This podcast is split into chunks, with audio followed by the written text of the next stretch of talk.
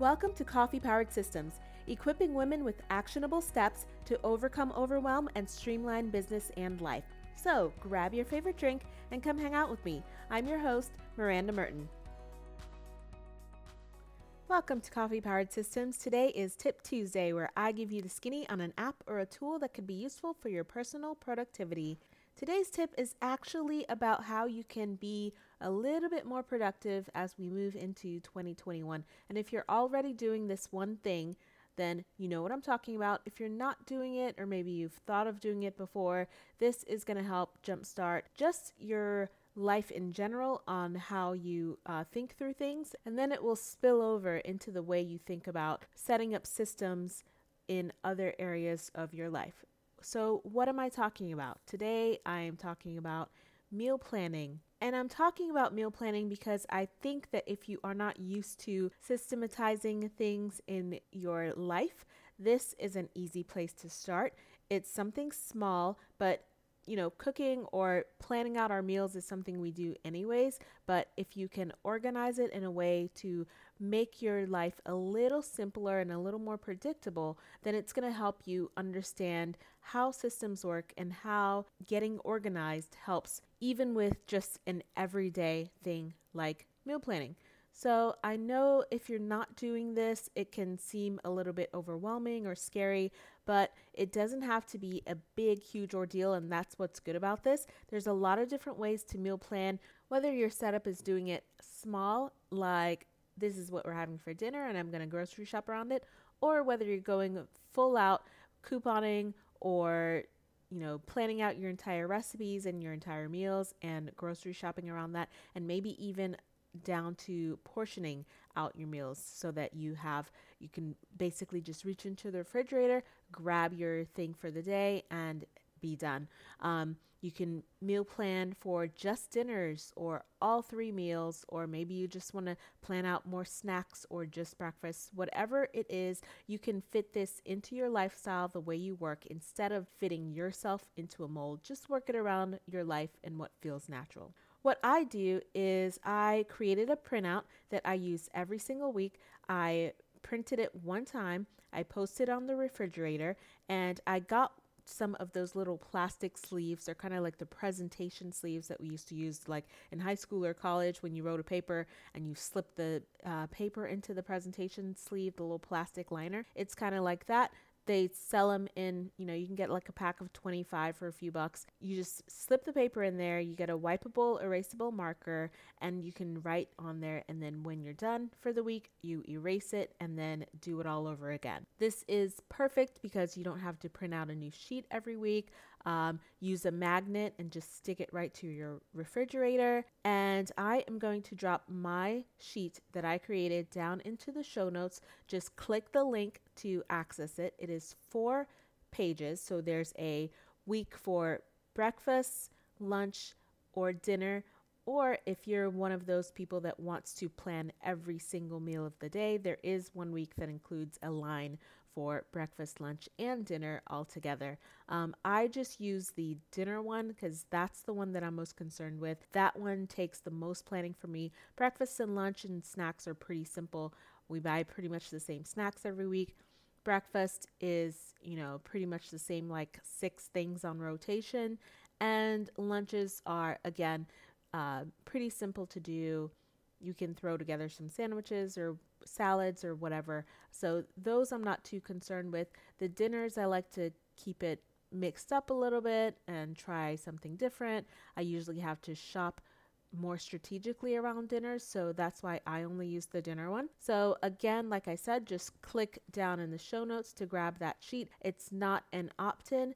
When you click it, it's going to take you right to the sheets that you can download, and you can see if you like it and see if it is something that would be useful for you. On my sheet, you'll notice that there is a little shaded area next to the boxes where you will write your menu.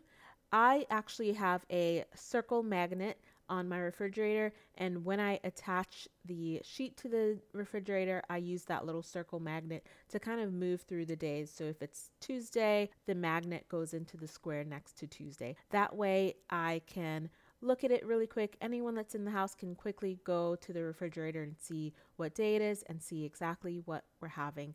No more asking me what's for dinner.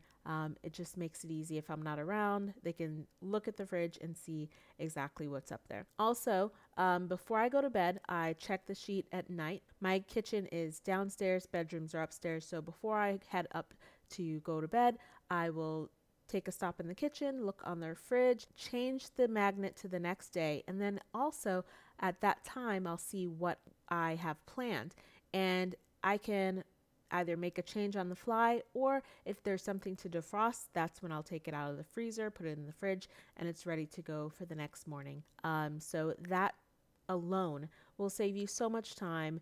You know, it's not 3 o'clock in the afternoon, you're going, oh, I said I was going to make the pot roast, and you know, pot roast takes 5 hours, and now I can't make the pot roast. So it helps just get you organized, even if it's just for that, like just to know exactly what's coming up.